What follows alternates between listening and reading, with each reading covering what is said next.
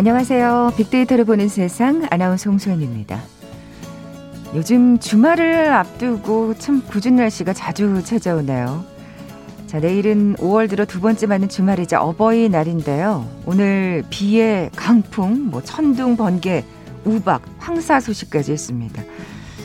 이 부모님 마음 또한 막지만은 않으실 것 같아요. 전남 보성군에는 이런 현수막이 붙어 있다고 합니다. 아들, 딸, 며느리야, 이번 어버이날은 집에 오지 말고 용돈만 보내라잉. 아버지, 엄마 일동. 예, 코로나 때문에 안타까운 상황이지만 유쾌하게 부모님들의 사랑을 표현한 그런 문구 같네요. 실제로 한 설문조사를 보니까요. 부모님께서 받고 싶은 선물 1위, 현금이었고요. 2위는 뭘까요? 바로 사랑한다는 말이었습니다. 직접 찾아뵙지 못하는 분들도 많으실 텐데 그래도 1, 2, 2위는 가능할 것 같지 않으세요? 부모님 마음속의 먹구름을 아마 조금이나마 걷어드리는 데 큰 도움이 되지 않을까 싶네요. 자, 오늘 빅데이터로 보는 세상 뉴스 빅4가 마련된 금요일입니다. 검색량이 많았던 한 주간 화제의 뉴스 자세히 빅데이터로 분석해봅니다. KBS 제일 라디오 빅데이터로 보는 세상 먼저 빅퀴즈 풀고 갈까요? 자, 오늘 부모님께 드릴 이것 준비하는 분들 많으실 겁니다. 며칠 전부터 거리에 이 꽃들이 눈에 많이 띄던데 어버이날 부모님께 이 꽃을 선물하죠. 어렸을 때는 이거 색종이로 접어서 가슴에 달아드렸던 기억이 나는데 이 풍습 1907년에 미국의 애나 자비스라는 여성 그룹부터 시작됐다고 합니다. 평소에 어머니께서 좋아하시던 이 꽃을 5월 둘째 주마다 드렸고요. 돌아가신 이후에는 영전에 바치고 이웃에게 나눠줬다고 하네요. 색깔마다 꽃말이 다르죠. 빨간색은 부모님에 대한 사랑과 존경, 분홍색은 열애, 파란색은 행복, 보라색은 자랑과 기품, 그리고 흰색은 돌아가신 부모님에 대한 변함없는 사랑과 추모의 의미가 담겨 있습니다. 이 꽃말 때문에 진짜 어버이날 이 꽃을 드리는 것 같네요. 이 꽃은 무엇일까요? 보기 드립니다. 1번 노래꽃, 2번 희망꽃, 3번 이야기꽃, 4번 카네이션. 아, 이게 지금 요즘 금값이더라고요. 한 송이에 5,000원을 육박하던데. 오늘 당첨되신 두 분께 모바일 커피 쿠폰 드립니다. 정답 아시는 분들 저희 빅데이터로 보는 세상 앞으로 지금 바로 문자 보내주십시오. 휴대전화 문자 메시지 지역번호 없이 샵 9730, 샵 9730. 짧은 글은 50원, 긴 글은 100원의 정보 이용료가 부과됩니다. 콩은 무료로 이용하실 수 있고요. 유튜브로 보이는 라디오로도 함께 하실 수 있습니다.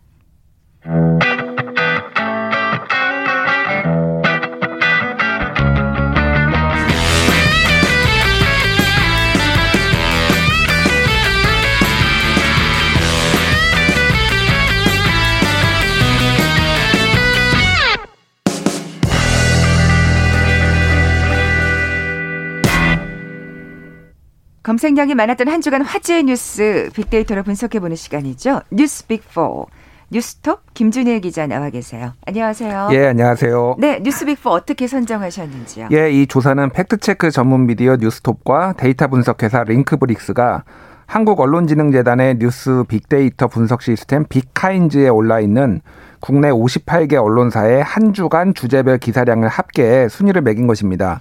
이어서 지난 한 주간 국민들이 인터넷에서 많이 본 뉴스 중 3개를 선정해 소개합니다. 네. 빅데이터를 보는 세상 뉴스 빅4. 그럼 첫 번째 소식부터 시작해 볼까요? 예, 뉴스 빅1은 장관과 총리 후보자 청문회인데요. 지금도 TV로 생중계되고 있죠. 예, 지금 김부겸 총리 후보자 청문회는 지금 중계가 되고 있고요. 네, 네.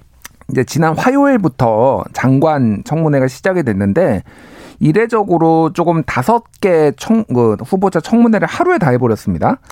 이게 보통 이제 야당이 이게 뭐라고 해야 되나? 이게 에스컬레이팅 이렇게 좀 고조되는 느낌을 주기 위해서 약한 사람부터 의혹이 많은 사람을 좀 뒤에다 배치를 해가지고 점점 이렇게 의혹을 많이 제기하는 그런 거를 많이 했어요 지금까지. 그렇군요. 예. 그런 식으로 한 하루에 2명씩. 네네. 근데 이번에는 하루에 5개를 했다라는 게 그래서 야당이 뭔가 자신감이 있었다. 뭐 그런 얘기도 나오고 있어요. 그렇군요. 몇 명은 하루에 몰아서 해도 몇 명은 낙마시킬 수 있다. 뭐 이런 자신감이 있었다. 뭐 이런 얘기도 나왔는데 그만큼 문제가 있었단 얘기인가요? 그렇죠. 그러니까 네. 어찌 됐든 지금 5명 후보자가 나왔는데 그 중에서 지금 위원회에서 통과가 된 사람은 2명만밖에 안 됐습니다. 그래서 네. 안경덕 고용노동부하고 문승욱 산업통상자원부 같은 경우에는 청문보고서가 채택이 돼서 임명이 네. 됐어요. 근데 이제 3명, 나머지 3명에 대해서는 지금 야당에서 강하게 반발을 하고 있거든요. 네. 청문보고서 합의를 못하겠다. 그런 상황인데 특히 이제 임혜숙 과학기술정통부 장관 후보자 같은 경우에는 야당에서 여자 조국이다. 뭐 이거는 뭐 정치적 레토릭이니까 좀 이해를 하시고. 네네. 죄송합니다. 사례가 들려서 예. 네, 이게 그래. 생방송의 또 묘미죠. 그러니까요. 아, 죄송합니다. 예. 여자 조국이다. 뭐 이렇게 이제 막 얘기를 했어요. 그래서 네. 이 후보자가 관련된 의혹만 한 12개 정도 됩니다. 아, 그렇군요. 그렇게 많아요? 뭐 이제 예. 크고 작은 것들이 있으니까. 근데 세금 체납, 자녀의 이중 국적, 그리고 부동산 투기, 다운 계약, 위장 전입, 증여세 탈루, 그리고 민주당 당적을 보유해서는 안 되는데 그 공직에 지원을 할 때 당적을 보유했다. 논문 배우자와 논문 내조, 그 논문 제자 논문 표절, 외유성 출장 탈세, 자녀의 연금보험료 대납, 이런 것까지 해가지고. 이야. 잘 모르셨죠? 아니, 저는 근데, 계속 지금 보도가 되고 있으니까, 그 외유성 출장은 참 많이 부각이 되는 것 같더라고요. 예, 예.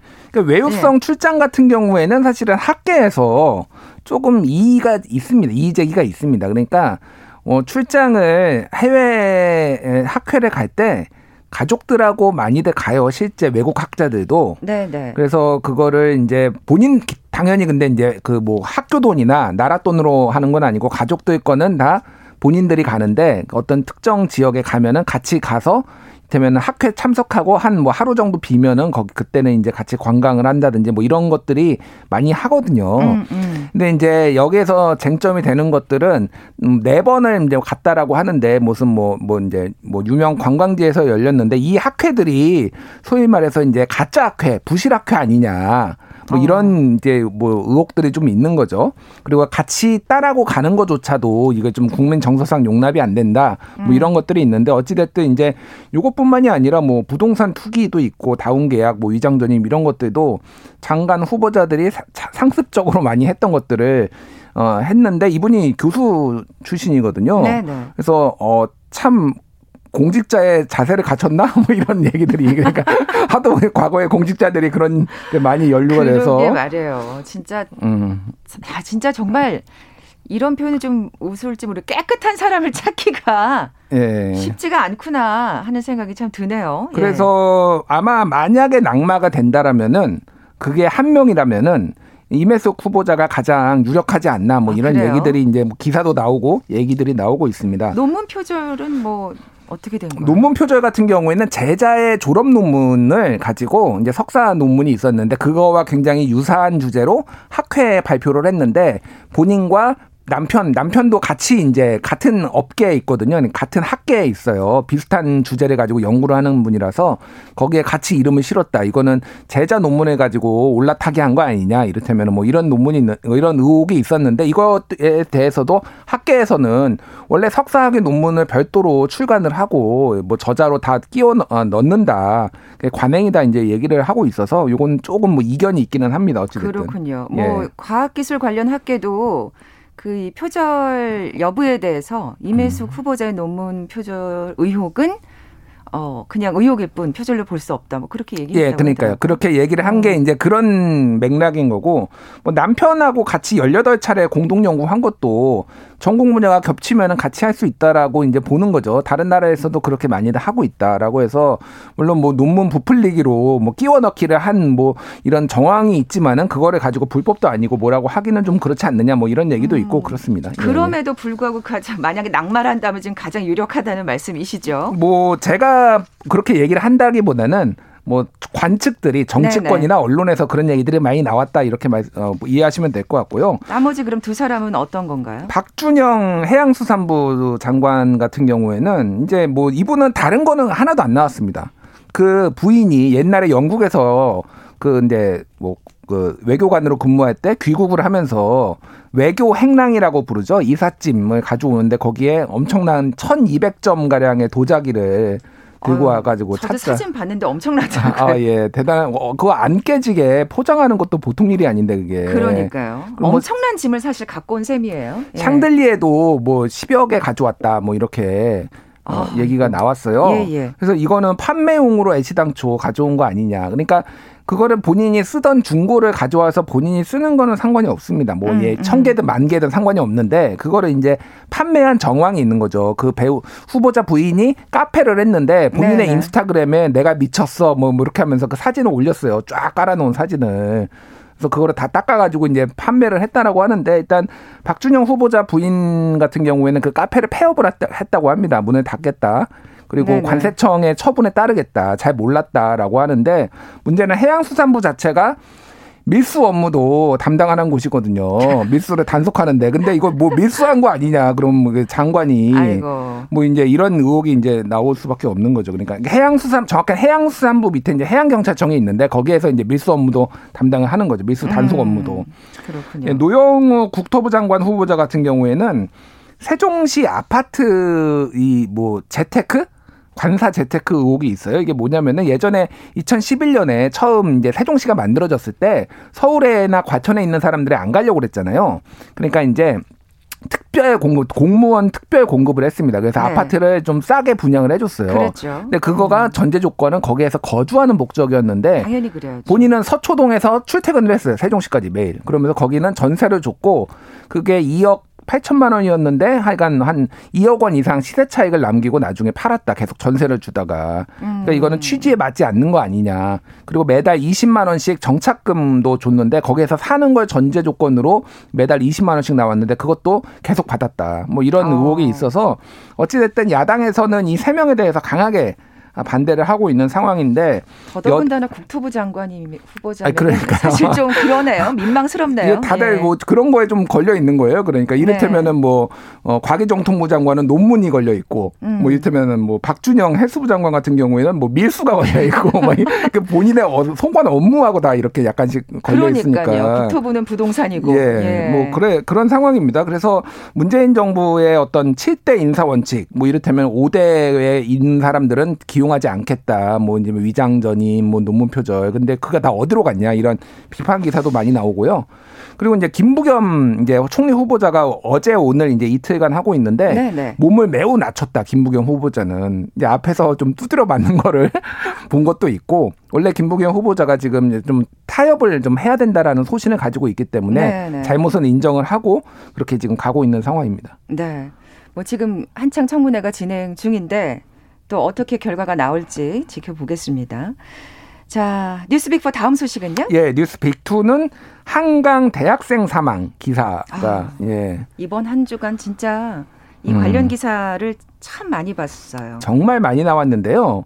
사실 이제 뒤에 소개를 시켜드릴 텐데 많이 본 뉴스 저희가 3개를 선정을 하잖아요. 네네. 이번 주에 이 많이 본 뉴스에 이 한강 대학생 사망 기사가 80%가 넘었습니다. 그러니까 1, 2, 3, 4, 5위까지 뽑았는데 매일같이 4개가 그 기사였어요. 그 정도로 이게 지금 엄청나게 많이 소비가 됐다라고 네. 이제 특히 이제 인터넷 신문들에서 이거를 많이 썼는데 이게 약간 미스테리 같으니까 뭔가 호기심을 자극하는 기사들이 그러니까요. 굉장히 많이 나왔어요. 사실 그런 언론의 행태는 또 다시 한번 또 지적을 하게 되는데 네. 좀 무슨 경쟁이라도 하듯이 그러게요. 예, 뭐 그러니까 사실 뭐 의혹이 이렇다더라. 약간 가짜뉴스 같은 게 정말 너무 많이 판을 쳤잖아요. 그러니까 씁쓸하더라고요. 현장에 가지 않고 이제 방구석에서 네. 방구석에서 앉아서 이제 기존에 나왔던 거를 잘 조합을 해서 또 새로운 기사를 만들어내고 제목을 조금 궁금하게 달고 뭐 네. 이런 식으로 이제 기사가 쏟아졌습니다. 어찌됐든. 그래서 어쨌든 그 실종 대학생 정민 씨라고 불리는 그 실종 대학생이 엿새 만에 숨진 채로 발견이 됐고 구조대원이 이제 비닐봉지인 줄 알았다 검은색. 그런데 알고 가서 보니까 이제 실종 대학생이었다라는 건데, 이제 지금 의혹은 같이 그 신고한, 같이 술을 마시고 신고를 한 그 친구한테 지금 모든 의혹에 쏠리고 있어요. 네. 그래서 그 부친, 그러니까 사망한 대학생의 부친이 좀 강하게 좀 시사를 했죠. 의혹을 제기를 했어요. 네. 아들은 100% 타살이다. 그리고 그 친구는 조문도 안 오고 연락 두절됐다. 이렇게 해서 지금 그 친구가 지금 많이 의혹을 받고 있는데, 이게 만약에 사실이 아닐 경우에는 이거를 어떻게 다 지금 감당을 하려고 이렇게 좀 무책임하게 기사를 쓰는지 모르겠습니다. 그러니까요. 어쨌든 예. 그리고 지금 뭐 어쨌든 그 신발을 이제 버렸다라고 했는데, 그 신발을 왜 버렸느냐 이거에 대해서도 기사들이 많이 나왔고요. 그다음에 뭐 새로운 아이폰이 강에서 발견이 됐는데 그거는 이거하고 상관이 없다. 이거를 기사를 또 써가지고 상관이 없는 걸 왜 씁니까 기사를? 예, 뭐 이런 기사들이 쏟아지고 있습니다. 네, 어찌 됐건 사실 정말 이 진실이 명명백백하게 밝혀져야 되겠고요. 그래야지 네. 또 유가족들이 또 그나마 마음을 달랠 수 있지 않겠습니까? 요즘 이거 카더라 이런 가짜 뉴스는 좀 그만 근절됐으면 좋겠고요. 예. 자, 빅데이터를 보는 세상 뉴스 빅4 세 번째 소식으로 넘어가 볼게요. 예, 뉴스 빅3는 상반기 백신 접종 목표 상향입니다. 예, 사흘 전에 문재인 대통령이 이제 백신 우리 상반기 목표를 상향을 하겠다. 그래서 원래 1,200만 명이었는데 1,300만 명으로 100만 명을 늘려서 접종을 할 수 있다. 이런 거를 이제 발표를 했어요. 네. 그러니까 이거 이제 여러 기사들이 쏟아졌는데, 첫 번째가 지금 백신 보릿고개 아니냐, 지금 백신 부족한 걸로 알고 있는데 이거 어떻게 하려는 거냐. 그만큼 지금 확보가 되느냐가 사실 관건인데. 예. 글쎄요, 좀 그 고개를 갸우뚱하게 되네요. 그렇죠. 그런데 어찌됐든 구체적으로 어느 백신이 언제 들어오는지에 대해서는 아주 큰 틀에서만 정해놨지, 지금 구체적으로 정부나 방역당국이 공개를 안 한 상태예요. 네. 그러니까 이제 이거에 대해서 정말로 1,300만 명이 가능해? 1,200만 명도 안 될 것 같은데? 이런 이제 좀 의문들이 많이 쏟아지는 상황이고, 문재인 대통령은 또 국내 백신 개발에 차원이 다른 과감한 지원이 필요하다. 이렇게 얘기를 했어요. 네. 그러니까 이것은 장기화가 되면은 올해 뭐 이렇게 백신을 맞는다고 해도 내년에도 또 맞아야 된다라고 하면은 국내 백신이 생산 기반이 필요하다라는 거를 이제 얘기를 한 거죠. 그렇죠. 그래서 이거와 관련해서 이제 그 이제 집단 면역에 대한 회의론이 부상이 됐는데, 뭐냐면은 오명돈 신종 감염병 중앙 임상 위원장이 집단 면역이 어렵다라는 얘기를 했어요. 이게 무슨 얘기냐면, 제가 예전에 한번 설명도 드렸는데, 국민의 70%가 맞으면은 이게 집단 면역이라고 이제 정부가 홍보를 해왔잖아요. 네네. 근데 이게 70%가 이제 가상의 개념입니다. 그러니까 우리가 이를테면 질병마다 다 다르거든요. 집단 면역이. 이를테면 홍역 같은 경우에는 90%가 넘어야 돼요. 95%까지 얘기를 하는 경우가 있습니다. 그렇군요. 예. 그러니까 질병마다 다 다른데 코로나는 70% 정도 맞으면 되지 않을까라는 거예요. 지금 그렇게 말하자면 예상과 전망을 하고 있는 거죠. 예, 근데 이게 무슨 얘기냐면은, 이게 기초 감염 재생산 지수가 있어요. 네. 그러니까 한 명이 몇 명한테 퍼뜨리느냐. 코로나 바이러스가 작년 초반에 3 정도 나왔습니다. 2.5에서 3 정도. 그러니까 한 명이 사회적 거리두기를 안 하면은 3명한테 퍼뜨릴 수가 있다. 근데 70%가 가지고 있다라는 거는 3명 중에 2명이 면역이 있다라는 거잖아요. 네. 그럼 제가 이렇게 감염자 확진자라고 했을 때 제가 아나운서님한테 감염을 시킬 뻔했는데 백신을 맞아서 항체가 있어. 그리고 작가님한테 하려고 했는데 항체가 있어. 근데 PD님은 안 맞은 30%에 들어가 있는 거죠. 그럼 PD님한테는 감염이 되는 거잖아요. 네. 이게 무슨 얘기냐면은, 사회적 거리두기를 안 하면은 확진자 수는 계속 유지가 됩니다. 한 명이 한 명한테 감염을 시키는 거니까. 네. 예, 그러니까 무슨 얘기냐면은, 이거 뭐 집단 면역이 도달이 돼도 마스크 계속 써야 되고 사회적 거리두기도 계속 해야 된다라는 얘기예요. 70%는 부족하다는 얘기네요. 예, 그러니까 한마디로 90%, 100%는 돼야지 그때 마스크를 벗을 수 있다라는 게, 오명돈 이제 상임위원장이 그런 취지로 얘기를 한 것이고, 그래서 이제 이게 독감처럼 될 것이다. 그래서 이렇게 매년 독감처럼 주사를 맞아야 되고, 이제 그런 차원에서 보면은 문재인 대통령이 얘기한 백신 개발, 국내 백신 개발이 절실하다, 이제 같은 맥락으로 이제 이어지는 거죠. 그러니까 정말 근데 그 한의적인 말이라는 생각이 들어요. 사실 지금 계속 끊임없이 변이 바이러스가 나오고 있지 않습니까? 그렇죠. 예. 그래서 독감 백신도 매년 맞듯이 이게 뭐 코로나 백신도 매년 맞아야 된다라는 그런 취지의 것이고, 그리고 지금 그래서 미국이나 이런 데서 코로나 백신에 대해서 지적재산권을 면제를 하는 것을 지지한다 이런 얘기가 나왔어요. 네, 특히 미국에서는 또 그런 움직임이 강하게 있더라고요. 그렇죠. 예. 이거는 조기에 종식하기 위해서. 근데 화이자나 이런 데서 업계에서는 반대를 하고 있고 당연히 그렇겠죠. 예, 독일에서도 반대를 했습니다. 네. 왜냐하면 화이자랑 같이 만든 회사가 바이오엔테크라는 곳이거든요. 근데 여기가 독일 회사예요. 아. 그러니까 독일에서는 또 반대를 하고 그래서 이게 실제 이런 지적재산권 기술 이전이 다 풀리고 잘 될지는 이제 좀 지켜봐야 될 것 같습니다. 네, 좀 이기적이라는 생각이 들어서 아쉽기는 해요. 더더군다나 사실 미국이 이렇게 큰 목소리를 낼 수 있는 건 그만큼 사실 연구개발비를 엄청 지원을 했잖아요. 그렇죠. 예. 조금 더 입김을 불어넣어줬으면 하는 바람이 좀 생깁니다. 예. 자, 빅데이터로 보는 세상 뉴스 빅4 마지막 소식으로 넘어가 볼까요? 예, 김오수 전 법무부 차관 검찰총장 임명인데요. 검찰총장 추천위원회가 이제 4명을 선정을 했는데 이성윤 서울지검장이 탈락을 해가지고 그걸로도 기사가 많이 나왔죠. 그런 다음에 이제 4명 중에 박범계 법무부 장관이 김오수 전 차관을 추천을 했고 그거에 네. 대해서 이제 지명을 했습니다. 대통령이. 그래서 김오수 차관 같은 경우에는 전 차관 같은 경우에는 지금 김학의 불법 출금의 그 금지 사건과 관련해서 예. 피의자로 좀 조사도 받은 상황이에요. 아, 그러니까 그래요? 예. 그러니까 이성윤 지검장도 받았고 이성윤 지검장은 아직도 받고 있고. 사실 이성윤 지검장이 이렇게 너무나 그 스포트라이트를 받다 보니까 다른 사람들은 잘 몰랐나요? 예. 김오수 차관 같은 경우에는 법무부 장관 3명을 모셨거든요. 이제 박상기, 조국 그리고 추미애.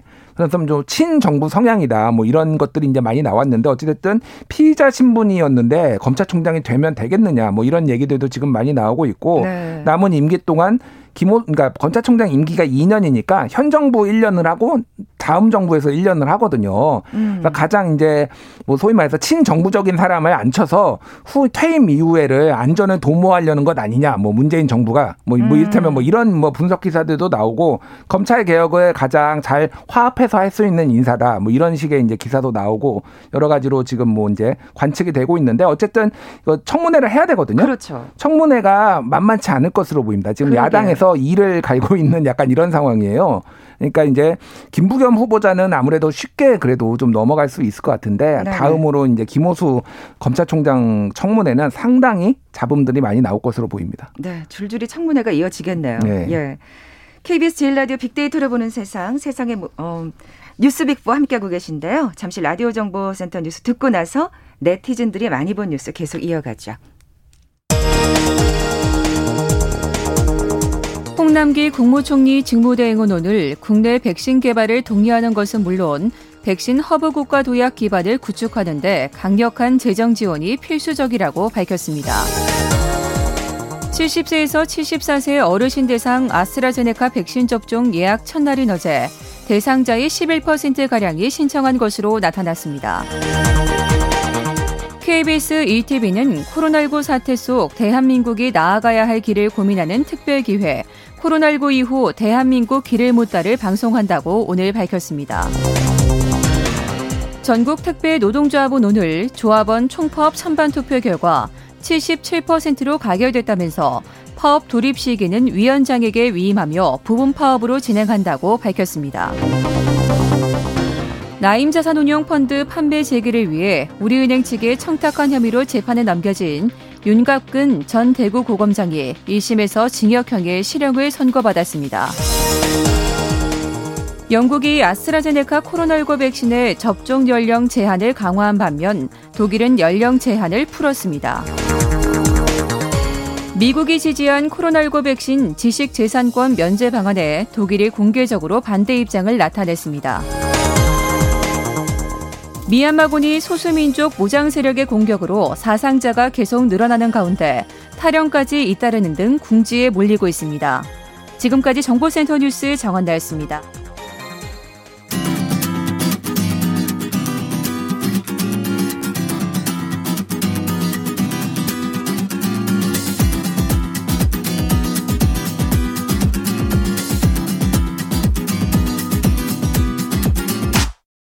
KBS 1라디오 빅데이터로 보는 세상. 네, 뉴스 빅4 함께하고 계신 지금 시각 11시 30분 향하고 있습니다. 김 기자님, 빅퀴즈 다시 한번 내주세요. 예, 내일 어버이날 부모님께 이 꽃을 선물하는 분들 많으실 겁니다.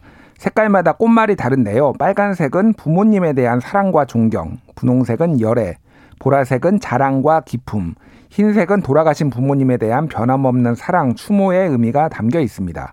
이 꽃은 무엇일까요? 1번 노래꽃, 2번 희망꽃, 3번 이야기꽃, 4번 카네이션. 네, 오늘 당첨되신 두 분께 모바일 커피 쿠폰 드립니다. 정답 아시는 분들 저희 빅데이터로 보는 세상 앞으로 지금 바로 문자 보내주십시오. 휴대전화 문자 메시지 지역번호 없이 샵 9730, 샵 9730입니다.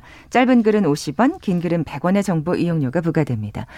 콩은 무료로 이용하실 수 있고요. 유튜브로 보이는 라디오로도 함께하실 수 있습니다. 자, 이번엔 네티즌이 많이 본 뉴스 살펴볼 텐데 앞서 말씀하신 대로 그 의대생 사망 기사가 역시 가장 많이 본 뉴스라고 하셨어요. 그러니까 매일 1위부터 5위 중에 4개가 다 그 기사라서 그거를 빼고 선정을 하려니까 좀 힘들었는데요. 어쨌든 그 기사를 빼고 선정을 했습니다. 첫 번째는 뉴스원에서 보도했는데요. 빌 게이츠 부부 세기의 이혼 146조 원 재산 분할 어떻게 되나. 이게 5월 4일에 4위를 기록했습니다. 네. 그래서 뭐 마이크로소프트 창업자죠. 빌 게이츠 그리고 아내 멀린다 게이츠가 이혼을 이제 공식 발표를 했는데 27년간 결혼 생활을 하다가 이제 각자 살기로 했답니다. 뭐 3명을 아이를 키웠고 잘 살았는데 이제는 생각이 좀 달라졌다. 뭐 이런 얘기 이제 나왔는데 일단 이 사내 커플이에요, 이 두 사람이. 아, 그렇군요. 예, 마이크로소프트 사내 커플이었고 상당히 오랫동안 사실은 진짜로 뭔가 회사를 같이 키워온 그런 느낌이 있었거든요.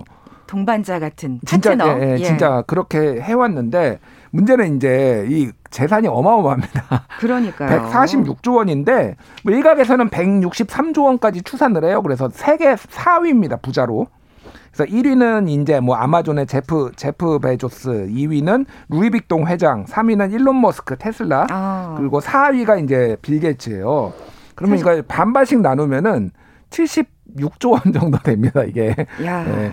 엄청나네요. 예. 그래서 다들 또 이 기사를 클릭하셨던 것 같아요. 물론 빌 게이츠라는 인물 자체가 갖고 있는 그 상징성, 영향력이 어마어마하죠. 그렇죠. 예. 그런데다가 막 그 재산 액수가 막 그 제목에 나오니까 정말 호기심에 다들 맞습니다. 기사 클릭을 하셨던 것 같아요. 그래서 댓글을 보면은 74조면 삼성 현대차 그룹 SK LG 회장들 재산 다 합쳐도 빌 게이츠 전 부인이 더 많음 이렇게 예 맞는 얘기거든요. 이걸 또 이렇게 또 세심하게 다 더하셨네요. 예 그리고 뭐 전 재산 기부한다고 했는데 일단 와이프 명의로 73조 빼놓음 뭐 이렇게 얘기를 했습니다. 그러니까 빌 게이츠가 다 재산을 기부한다라고 했는데 너무 이제 음모론적으로 시각을 보시는 와이프한테 아내한테 워낙 근데 아내 되시는 분도 사실은 이 기부나 이 자선 활동에 아주 관심이 많은 걸로 알고 있는데요. 그래서 빌 앤 멜린다 게이츠 재단이 그 코로나 바이러스와 관련해서 엄청나게 많은 기부도 하고 연구도 그렇죠. 지원을 하고 있어요. 그래서 뭐 다 쓰고 갈 겁니다. 웬만하면은 너무 걱정하지 않으셔도 되고요. 예, 뭐 다 99% 재산을 사회 환원 약속했으니 큰 문제 없다. 이런 댓글도 있었습니다. 네, 사실 이런 기부 얘기 나올 때마다 조금 씁쓸한 건 우리나라 재벌들은 과연 얼마나 제대로 된 기부를 하고 있나. 뭐 좀. 예, 생각해보게도 돌아보게 되고 이번에 이건희 회장 상속을 하면서 1조 원 기부를 한 것에 대해서 화제가 많이 된 게 어쨌든 사상 최고 액수였거든요. 그래서 좀 더 이제 좀 자식한테 물려주려고 그렇게 노력하다가 감옥 좀 그만 가시고 기부 좀 하셔라 좀 그렇게 말씀드리고 싶습니다. 그러니까요. 예. 그런 문화가 좀 우리도 좀 자연스럽게 퍼졌으면 하는 바람을 또 갖게 됩니다. 다음 소식으로 넘어가 볼까요? 예, 오마이뉴스에서 보도를 했는데요. 절대 지지하고 싶지 않은 정당 민주당 39.7% 1위, 국민의힘 31.5% 나왔습니다. 그래서 이거는 근데 양대 정당이 이렇게 많은 이런 지지를 받아도 되는 건가요? 원래 아이고, 뭐 안티들이 있으니까요. 그래서 오마이뉴스가 리얼미터에 의뢰해서 5월 4일에서 5일간 18세 이상 성인 남녀 1,016명에게 이제 물어봤어요. 그래서 절대로 지지하고 싶지 않은 정당은 어느 정당입니까? 물어보니까 1위가 민주당이 됐고요. 39.7%, 2위가 국민의힘 31.5%, 그래서 두 정당 차이가 8.2%포인트로 오차범위 내에서 유의미하게 민주당이 높았다.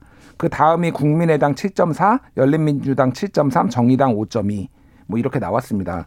어쨌든 30%가 넘었어요. 두 정당. 예. 근데 예. 이제 주목할 만한 거는 이게 과거에 물어봤을 때는 국민의힘 계열 뭐 미래통합당 이쪽이 훨씬 높았거든요. 근데 이제는 민주당에 대한 비호감도가 더 많아졌다.